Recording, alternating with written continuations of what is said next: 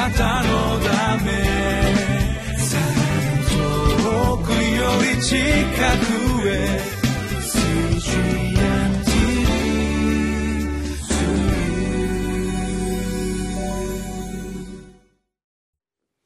皆さんこんにちは。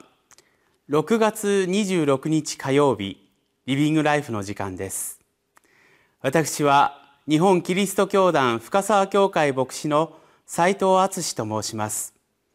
本日も皆様と共に御言葉の恵みを味わいましょう。本日私たちに与えられました聖書の言葉は新約聖書使徒の働き9章23節から31節の御言葉です。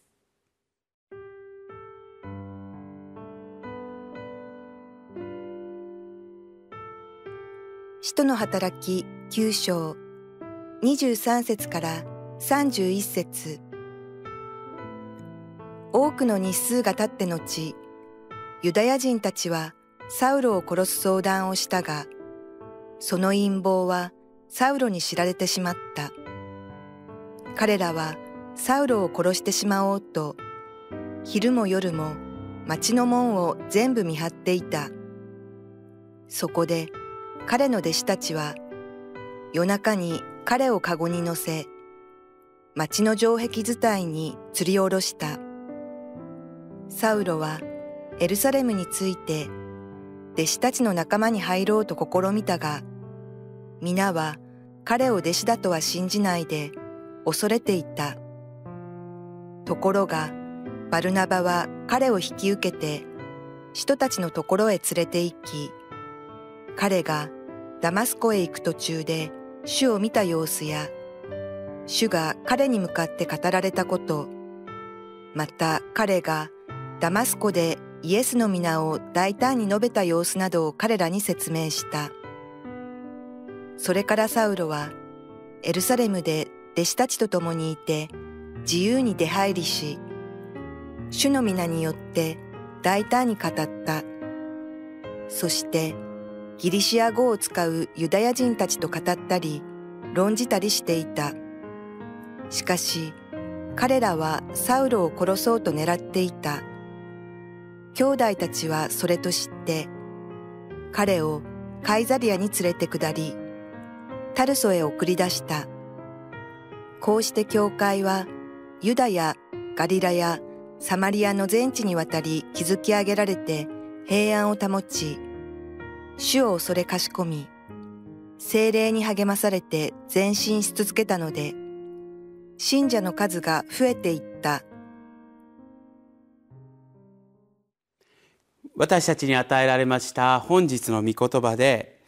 使徒の働き9章31節今日最後の聖句ですけれどもそれを皆さんと一緒にいただきましょ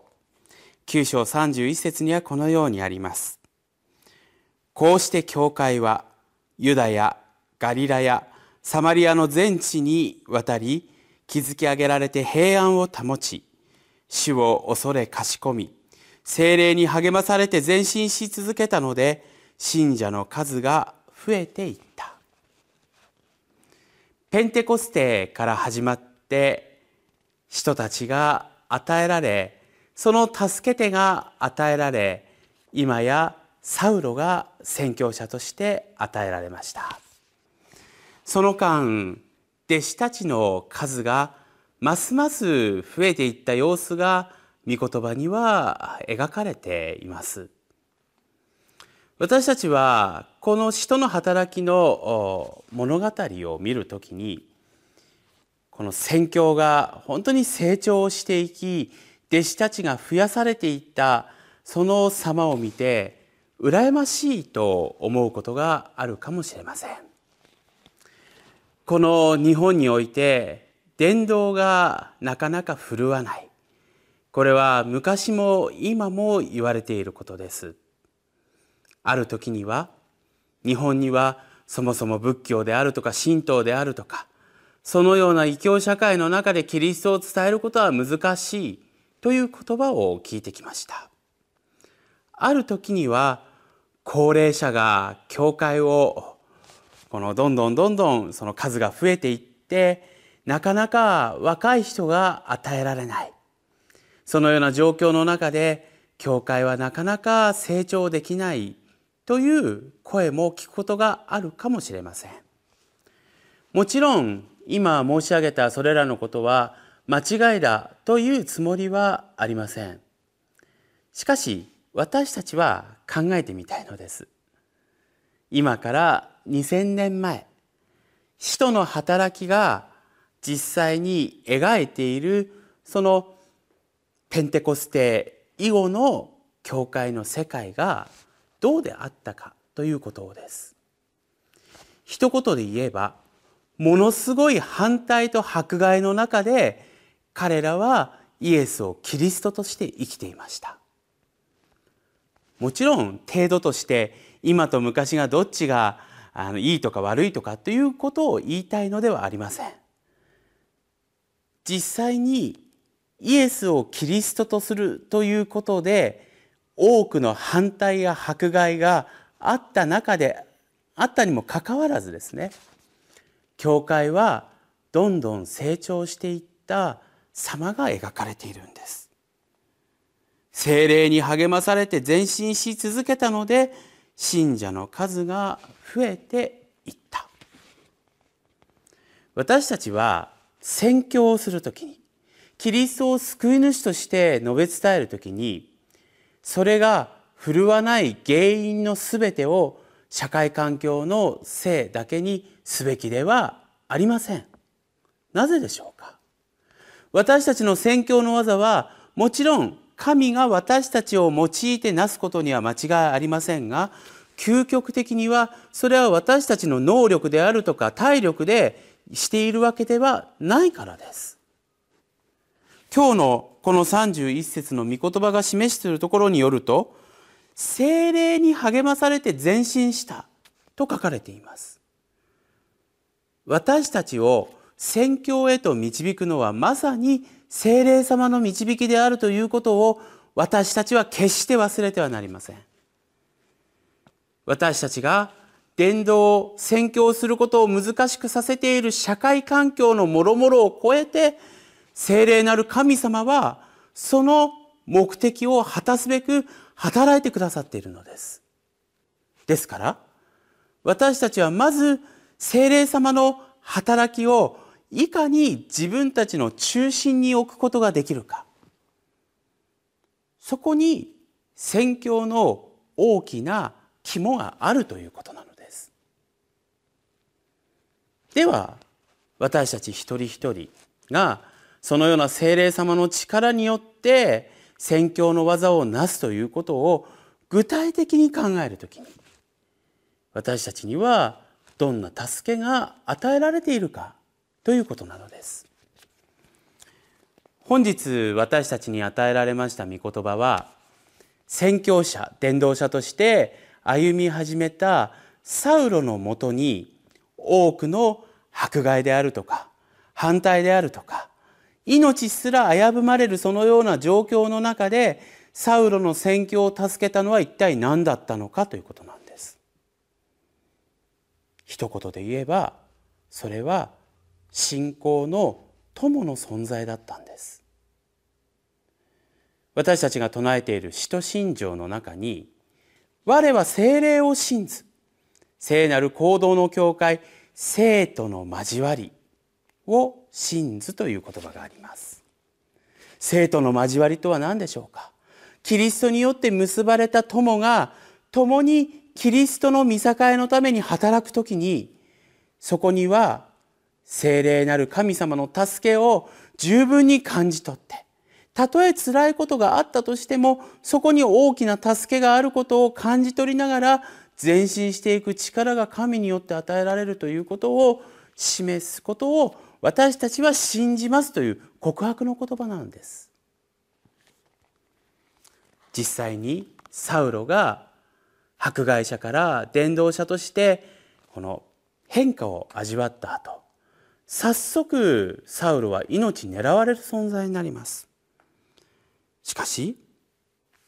サウロはあらゆる工夫によってそのような追っ手を逃れることができました。ある時にはサウロが今まで行ってきたことによる風評であるとかそのような評判悪い評判に対してサウロは決してそんな人物ではなくなった。これからキリストのしもべとして生きていくんだということを弁解し人々の誤解を解いたのは誰でしょうか。後に宣教の道路者となるバルナバがそうだったのです。このバルナバの働きによってサウロは宣教者として堂々と生きることができました。そしてまたもやサウロが迫害を受けそうになった時にそのことを助けたのは周りの兄弟たちでした。常に友の存在がサウロを助けた。これは単なる友情であるとかこの人々の親しさであるとかそのようなものが全てとは言いません。そうではないのです。彼らは精霊様によって導かれていたからキリストによって一つとさせられていたからサウロを助けまた互いに助け合いながら生きることができた。人々がそのような群れに魅力を感じたのはまさに精霊様が働いたからに他ならなかったのです。そしてその喜びは今日の私たちの教会すべてにも全く変わることなく受け継がれているということを私たちは忘れてはならないのです。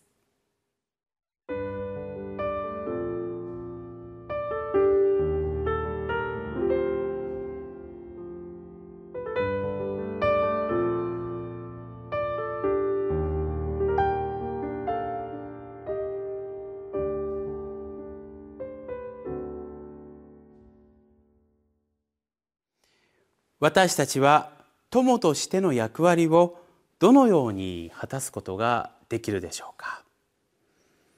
私たちは教会という一つの集められた共同体の中で生きています。もちろん私たちは疲れることもありますしその時のコンディションもありますから常ににこやかでいることはできません。でも友というのはにこやかな時であっても悲しい時であってもちょっとこうイライラするようなことがあってもそれを互いに尊重し受け止め合いうことができるそのようなところが友としてのこの働きがなされている場所そして私たちが教会でそのような友としての役割を互いに果たし合うことが求められています。それは私たちの力ではありません。精霊様を求めてこそ私たちはそのようなものに変えられていきます。ぜひ精霊様を求めていきましょう。祈りましょう。私たちが友となり得ない友となれないもし人がいるならば私たちは自分の力で何とかするのではなくて精霊様にこの人が私の友として生きることができるように私を変えさせてくださいと祈りましょう。必ず神はそんな求める私たちに大切なことを与えてくださるに違いありません。教会が友としての役割を十分に果たすことができるよう互いに祈ることができますように。あなたのため遠くよ